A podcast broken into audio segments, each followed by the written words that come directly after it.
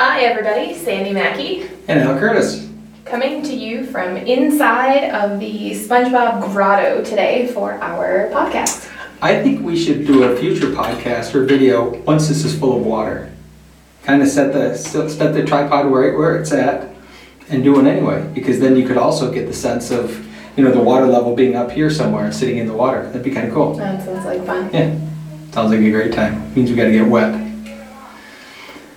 Okay, so since the last time we were at this same project, the last time we did a podcast and we were outdoors, it was just a beautiful day. We thought we'd try it here again, but inside the grotto. What's happened since then? What's on your mind? You got any thoughts of? Well, since then, I know that you bookmarked something about building pools. So let's go ahead and jump into what that what is. that bookmark was. So I was thinking about our projects, and I may have been having a conversation with Katie when it sparked it, but I was I was thinking about kind of our way and what makes us really different. Because you know, a vessel of water is a vessel of water, and it's a pool. And but then I was looking at the nuances. I watched a couple of the TV shows that are on, which you know everyone's building really cool pools and stuff, but there was something different missing with what I was watching on TV versus what we do. And that kind of spurred this this conversation in my head. You know that I have conversations in my head all the time. And I was thinking about what makes me different. Not not like the pool, not like the, you know, there's creativity, there's artistic stuff, but you know, there's a lot of guys and girls do that kind of stuff.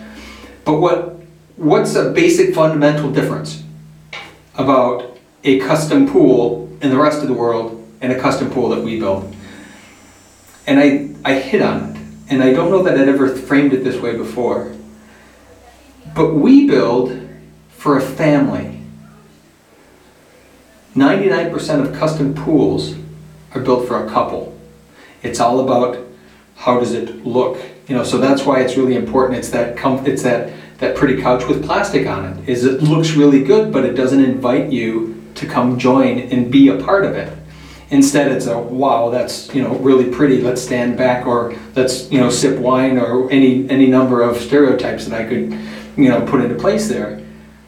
But our whole thought is about building for a family. Usability. How can we keep things creative and do all kinds of things that a family would enjoy seeing and that each age uh, so we're we're hitting all age ranges. We're, we're picking up elements that are interesting to everybody. And i think that was that was an aha moment for me because i, I was having a tough time going okay so i'm a custom pool builder. Like a lot of guys i know are custom pool builders. And they all are very much doing the same pool. Uh, of all the people that i know that i have contact with in our area every one of them considers themse- uh, themselves a custom pool builder, but if we laid their portfolios out, you couldn't tell one from another. That would be, there, there's no signatures, there's no special sauce, there's no anything that says, ah, I know him, or ah, I know him. At one time, there were a few guys in the market that, that really inspired me, and they did this very unique stuff and they've since stopped doing that, not done that, gone out of business. Don't know. I don't know the details, but I could have gone to their pools and said, "Aha, I know who that is." And I was always amazed and impressed by that. And then that sort of disappeared. And maybe it's that I paid less attention because it using the, what I saw with them helped me find my way, helped me find my certain way in terms of what I wanted to do. Well, I think that point that you bring up about building our pools for the family is tying in the conversation that we have about theming because we'd like to find out what the family enjoys. And I think that was very evident at the open house that we did at the steampunk pool last week, which had just family after family enjoying the pool, young and old. I mean, there was probably 12 to 15 people in the hot tub at any given time. You know, we kept counting the number of people in the pool. And you would always say before, well, when you have a pool party, typically you'll have seven or eight people in the pool, and there was 20 people in the Yeah. pool at any given time. They were going off the slide, off the rope swing, jumping off the waterfall, um, anything from the little kids to the, you know, 40 to 50 shelves, year old yeah. men that were going down the slide and hopping off the tree. So it was everything in between, and there wasn't a moment when the pool was empty No. Mhm. during the whole four or five hours It, it was calling. that we were e- there. Every day, it was every moment. continual Mhm. action, and it was it was very very cool. And that, I think, ties in with this idea of building for a family, because we're very specifically building for this family use, this family environment. And sure, would I build for a, a single couple? And a, yeah, I, I absolutely would, but within the style of it being family oriented versus building that elegant. Because I also, another, not that it's much of an aha, but I really recognize it myself. I am not, nor ever will be, an elegant type of person in any way, shape, or form in terms of living. Can I dress up? Can I put a tux on? Absolutely, I can do all of those things when when called upon. But I'm not drawn to go and do that because oh, I just want to get dressed up and go to a party. That's just not me. Can I? Absolutely, I can, and I'm perfectly comfortable. I can transition into that, but that's not my normal calling. What I really like to do. And so building in this style is more about that that soft edge, that worn edge a little bit because when things get a little bit older, they get a feel to them. They get a little bit of a sense of uh, like a sta- stability. It's been here for a while. It means something. It has it has a an essence to it.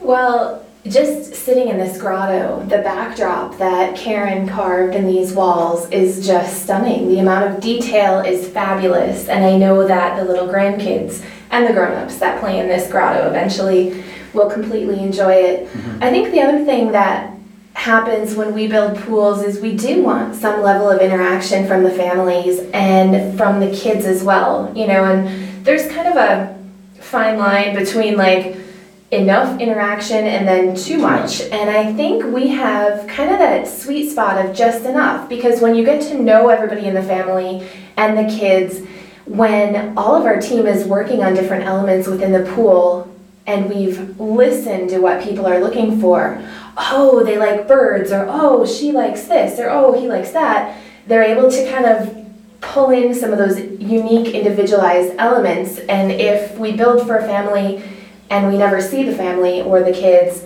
then it's hard to kind of put sprinkle some of those little touches in. Well, what we're doing at that point, and, and it certainly happens, is we're sprinkling just what we like or what we think should go there. And, and that's better than not doing it, but it's not the same as getting, catching wind that they like this or they like that, and then how could we, you know, mm-hmm. wow them with that? Because it's something, they can see something we've done and go, oh, that's really cute, that's really cool, it's, oh, it's a fairy house, and when we didn't know they like fairies. But when we do it something that they like, it now they've got an emotional connection to it. Not only did we listen to them, but then they we put the essence of them into the project. And I do think that there's a there's a distinction there. Doing nothing, which what is what most people do, and then doing our own thing, which is way better than not doing it all. But then there's listening and doing something that has a direct connection to them. I think that's that that's that point that really that really draws it out. So something else that came up at the open house that we had was yet another person saying, "Oh, you should have a TV show." And how funny that came up because we've been contacted by yet another production company. And we ended up having a conversation with one of our all-time favorite homeowners who came by the open house and he was saying, "Yeah, you should, you know, TV show, that would be great." And we looked at him and we said, "Would you have been on the show? Would you have wanted to have showcased your life like that? And he said, hmm, good point. Because they love the pool, they love talking about their pool, but they live a life where they don't want to show it off. They want to enjoy it for themselves it's and their their lifestyle. family. It's very intimate for them. And while they want us to be showcased, what we would like to showcase is that relationship that we build for the family. Mm-hmm. And without families that want to be that wide open and exposed and vulnerable, mm-hmm. then it doesn't quite make as much sense. And there's there's some couples, some families that would want that notoriety and they'd want to be out there. But that doesn't really fit the demographic of the people that really love this. I think prediction would be most of the custom pool builders, those clients, would be first ones on TV because that's it, it's that living outwardly for the world to see versus having amazing things but living inwardly to create lifestyle within the family unit. And that's very much what our, our, our clients are is and they're they're um, all of them are amazing people that live quiet, subtle lives that don't have to express it. They don't have to Quiet they and don't subtle and spectacular. and spectacular, yeah. the But they same don't have to roll in in a Rolls Royce or Lamborghini to say, "Here I am." Which is, I think, the way that I live my life and the way that you live Mhm. your life. With the It's Lam- with the Lamborghini and the- it's subdued and Mhm. it's spectacular, and we Mhm. have ongoing amazing experiences and things we can talk about and things that we're asked to do and places we're asked to present and magazine articles that come out and we kind of mention them in passing but we don't as things happen say oh look at me look at me No. it's more of like this internal happy satisfaction There's a satisfaction place, but it's a lifestyle thing. It's like living our own lives within the, the amazingness that it is. Because I know my life is amazing, but I don't have any need to express it so the world can see me be amazing. It, it just doesn't Well, make any sense. in little pieces Well, well, there's there's some things that are kind of cool for the world to see about what we've done, what we've accomplished, and sure, we all have ego, and our egos are probably lesser to lesser degree with what we do, but and th- but there's still a sense of wanting to be known for something for sure. But it's not this at all costs. I gotta be known, or at all costs I gotta crush the competition, or at all costs. Mean, we live our lives the opposite of that. Well, and jumping on to something you said in our last podcast that you were at a function, somebody asked you what you do, and you said, Well, I build pools. Well, this past weekend, I was in a similar situation where somebody was saying, Oh, what do you do? And I really understand more, and I know what you were talking about, but then it kind of refreshed my memory how I feel that what we do is so, I think it's so internal. Like it's an outward expression of what we do. For you and the building team, it's building the pools. For us back in the office, it's the marketing, it's the storytelling, and it's all of that. And the people that really matter are going to understand that without having to ask questions. And so then when you get into a social situation and somebody kind of just asks the surface level question of what do you do? It's easier to say, oh, you know, I'm Yeah. just with a pool company and like leave it at that. Mhm. And somebody who's interested can then kind of dive in. into Mhm. everything we have and learn more about the philosophy, but you can't in a quick interaction like share the entire express enough, philosophy no. of what you it can't, is. I, I found that you can't even express enough to have it make any bit of sense. yeah. It's easier to not. And not that we won't share because we talk about it, our All the business more time. than anybody else talks about their business. I mean, we live our lives wide open Yeah. and we share everything about what we do. We don't hold back the secret sauce of our anything. We're willing to share with everybody. So to not say anything, it's unusual, but it's easier. Because you don't, you know, you leave a conversation the other way and go, uh, Yeah. you know, they, they totally missed it or whatever. But um, another thing that kind of came up, and then it came up again today that I think is just has to do with all of this. I was thinking about when I first started building pools and the previous owner of the company and his demeanor and his way about pool building and how I had some of that as well. It's just it's a company. It's a it's an entity to make money and it's about making money. And which we know making money is important and that's all, that's all fine and dandy but what happened was in my mind I started thinking about I went from this worrying about every decision based on money. Should I do that little extra? Should I fix this thing or should I is it perfectly okay the way it is? Because it was a dollar monetary thing.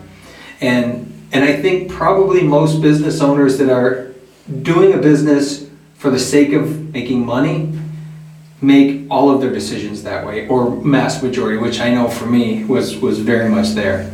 And I had a moment today while I was driving, I was thinking about doing something extra, doing something different that isn't rewarded by money. It isn't rewarded by, now I can charge them more for something or anything. It was just in the doing. And I recognized, oh, I know what it was. I was thinking about my age and I was thinking about how many years physically can I still do this in the shape that I'm in and, and all of that. And I was going through, we have 42 pools left in my career and how long is that, will that be? And, and I was kind of playing in that space.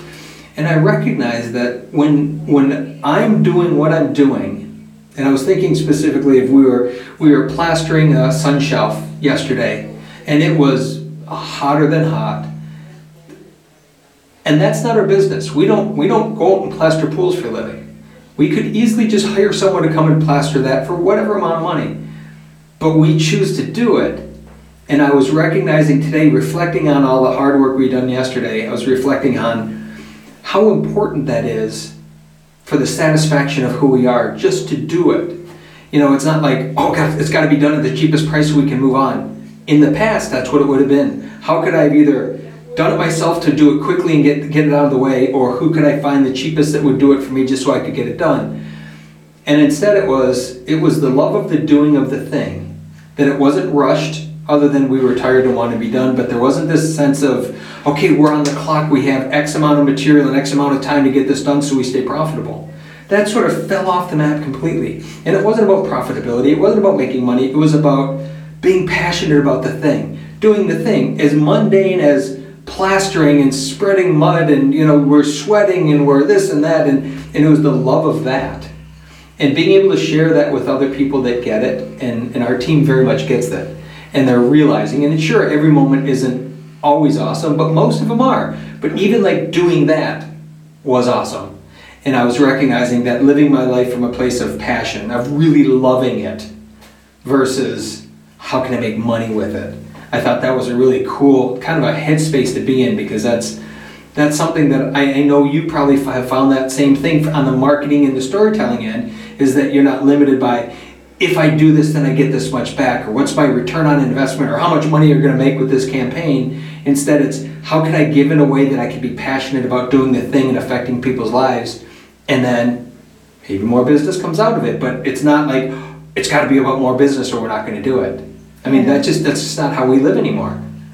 Well, and I think the way that you're explaining that, I'm explaining that, I'm trying to think of how I would explain that to somebody new who's kind of trying to find that place of loving where they are in the process and loving where they are in the marketing. And I think one of the significant shifts that came about for us, which kind of was several years in the making, was having enough that everything is fine Mhm. the way it is. There's not ever this worry that I feel or that you feel that anything has to be tied around money. Like we've hit a, a plane of existing where there's always plenty Mhm. and we can do more and we can be more, but kind of it's instead of coming from a place of worry about it, we come from a place of confidence about it. Mhm. And I don't know how I would explain where that shift happened to somebody who's maybe going through it.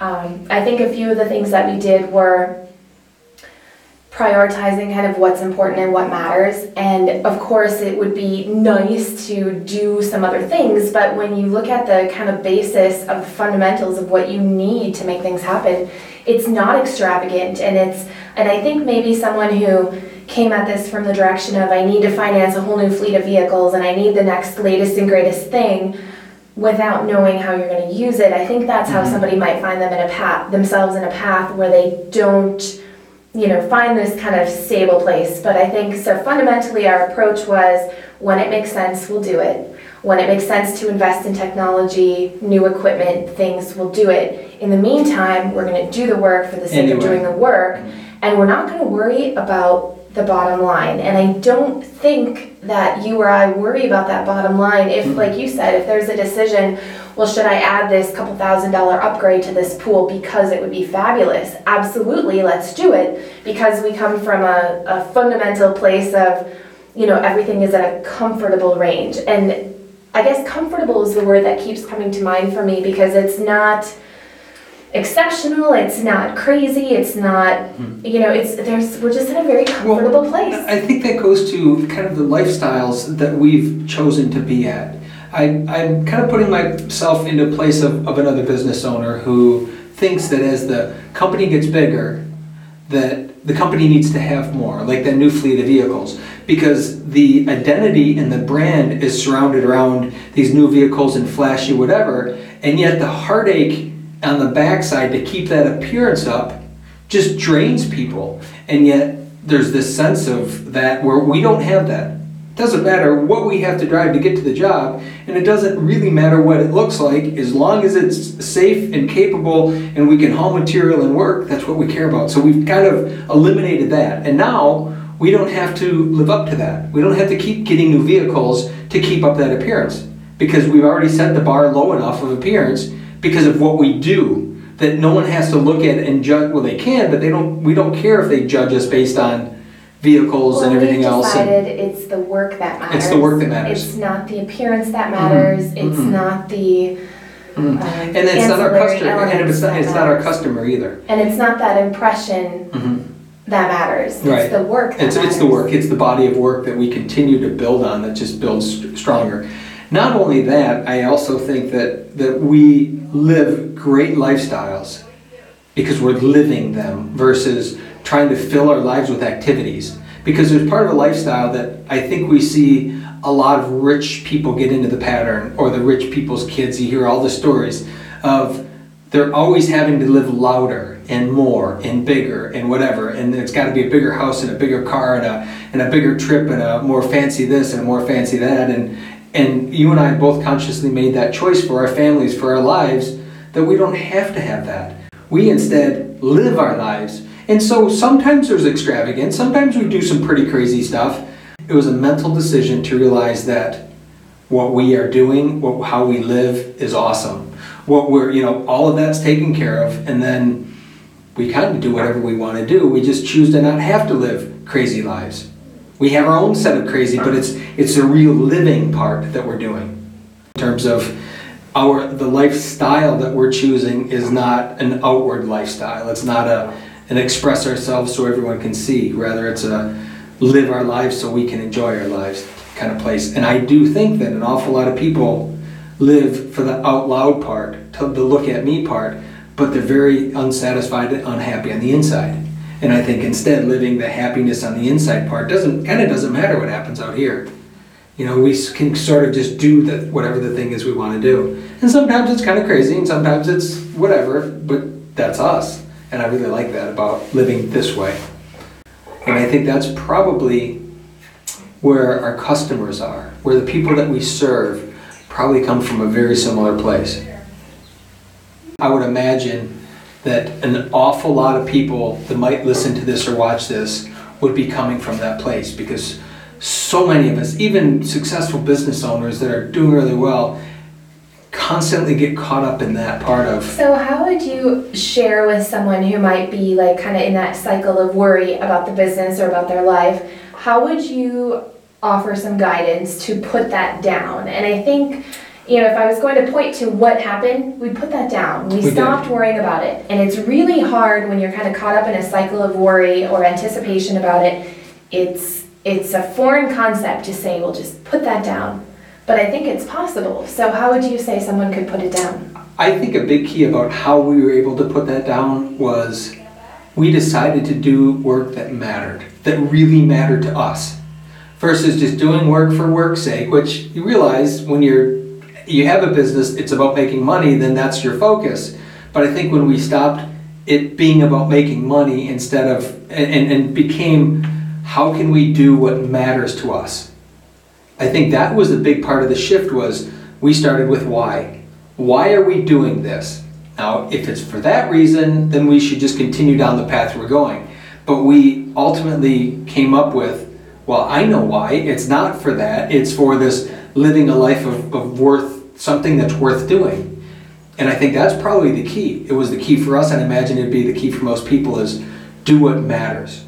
And, and find a way of loving something that matters enough that you can be passionate enough about it that you stop doing it for the humdrum part of making a living and now it's about it could be legacy for me it's kind of a legacy but i more a better way of putting it is less legacy and more of body of work i push myself to try things different and more and awesomer and greater and I, we talked in the last the last podcast about finding some more magnificence in it it's some it's a future topic i want to go back into but that's me driving me to be more, to be better, to create a better body of work. Because and I think on my end, it would be more about the legacy of the work. Mhm. And well, and that's because you're the storyteller. That's because part of what you do is to take that body of work and showcase it in a way that it attracts more people. And so you are probably more creating the legacy part of it. I'm very methodically and patiently creating a body of work that I care about. Not that I didn't care about all the other pools I built in the past, because I certainly cared about those. And I, we've always done interesting things over the years, and at the time, it was way more interesting than most. But now we're as- in a different stratosphere of doing Fully things different. immersed with Full- relationships Yeah, and and, and with the totally into it. Yeah, totally into it. And, and that net result is it brings passion out. The more I talk about it, the more excited I get. And you know that. The more excited I get, the more I'm going to talk about it. And it's that constant. And I'm getting more excited the more we're talking about it now. And because of that, it allows me to go on and keep going and, and press harder and press everybody around me harder because it's not just me. Realize this work is a team of people around me. And because I'm wanting more, they may not necessarily, if someone coming to work here would not necessarily want more because they don't know they could have more. And then here's us pushing, pushing them to be more, to have more, to do more, and all of a sudden they want more. And you can take a 16 year old kid who thinks he's getting a job and instead he can't stop talking about it when he goes home at night. And all he does is talk and talk and talk about it. Instead of getting a job, he got a lifestyle. He, he, he, he got a whole education. And what I heard from his mother was she really appreciates our Thursday meetings. Because he obviously comes home from those and talks about the positive that we're and what we're trying to instill in them when we're trying to give these kids skills of stuff that they're not certainly not getting from school.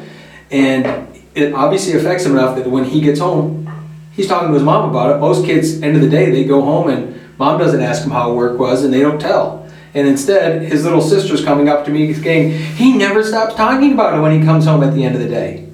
And you know that, that kind of plays into that whole idea of when you can live passionately passionately about a thing. And i really feel fortunate that i found my passion in this. Because you know i had some tough years there where it was it just hurt.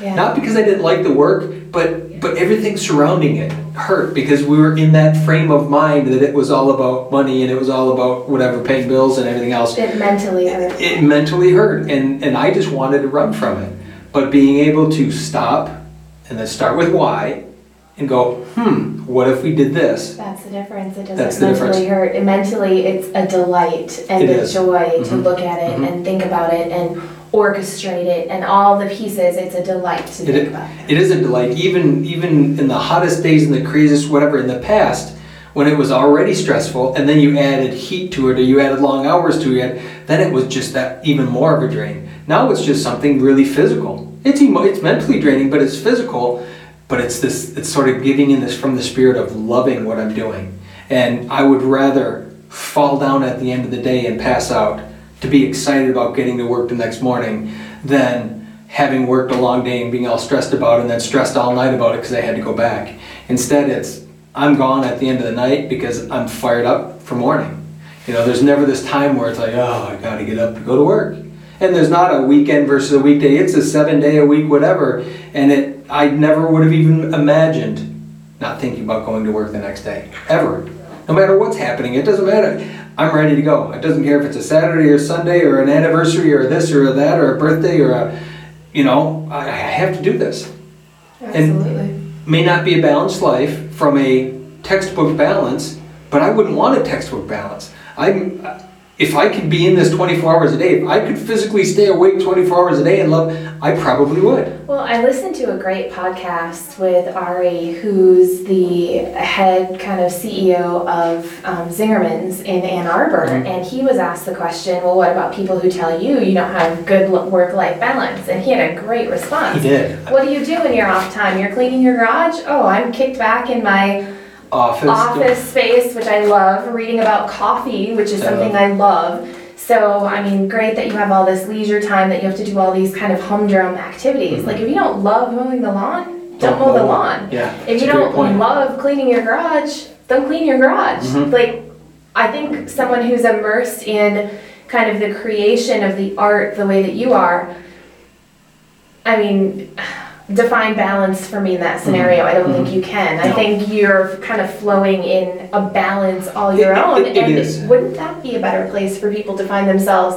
each in their own balance instead of like a social construct balance of what A, a wheel of expected. balance of social, mental, physical, spiritual, financial, all of that. Yeah. You're, you're absolutely right. Now, if we're, if we don't fit perfectly in that, there's something wrong with us. Well, you, you know, an average mentality might be, well, you have eight hours at work and you have eight hours at home and you putter and you clean and you build and you, like, why? Mm-hmm, mm-hmm. Just And you do hobbies and you do crafts. And you do housework. You go to the bar and you do this and you do that. Yeah, exactly. Doesn't make any And. I, I think there's, that might be part, part of the, the challenge with social construct is you have this wheel, we've seen the wheel, we've taken classes on the wheel of balance and all of that, and, and as soon as you're not balanced and that wheel's not round anymore, what's wrong with me?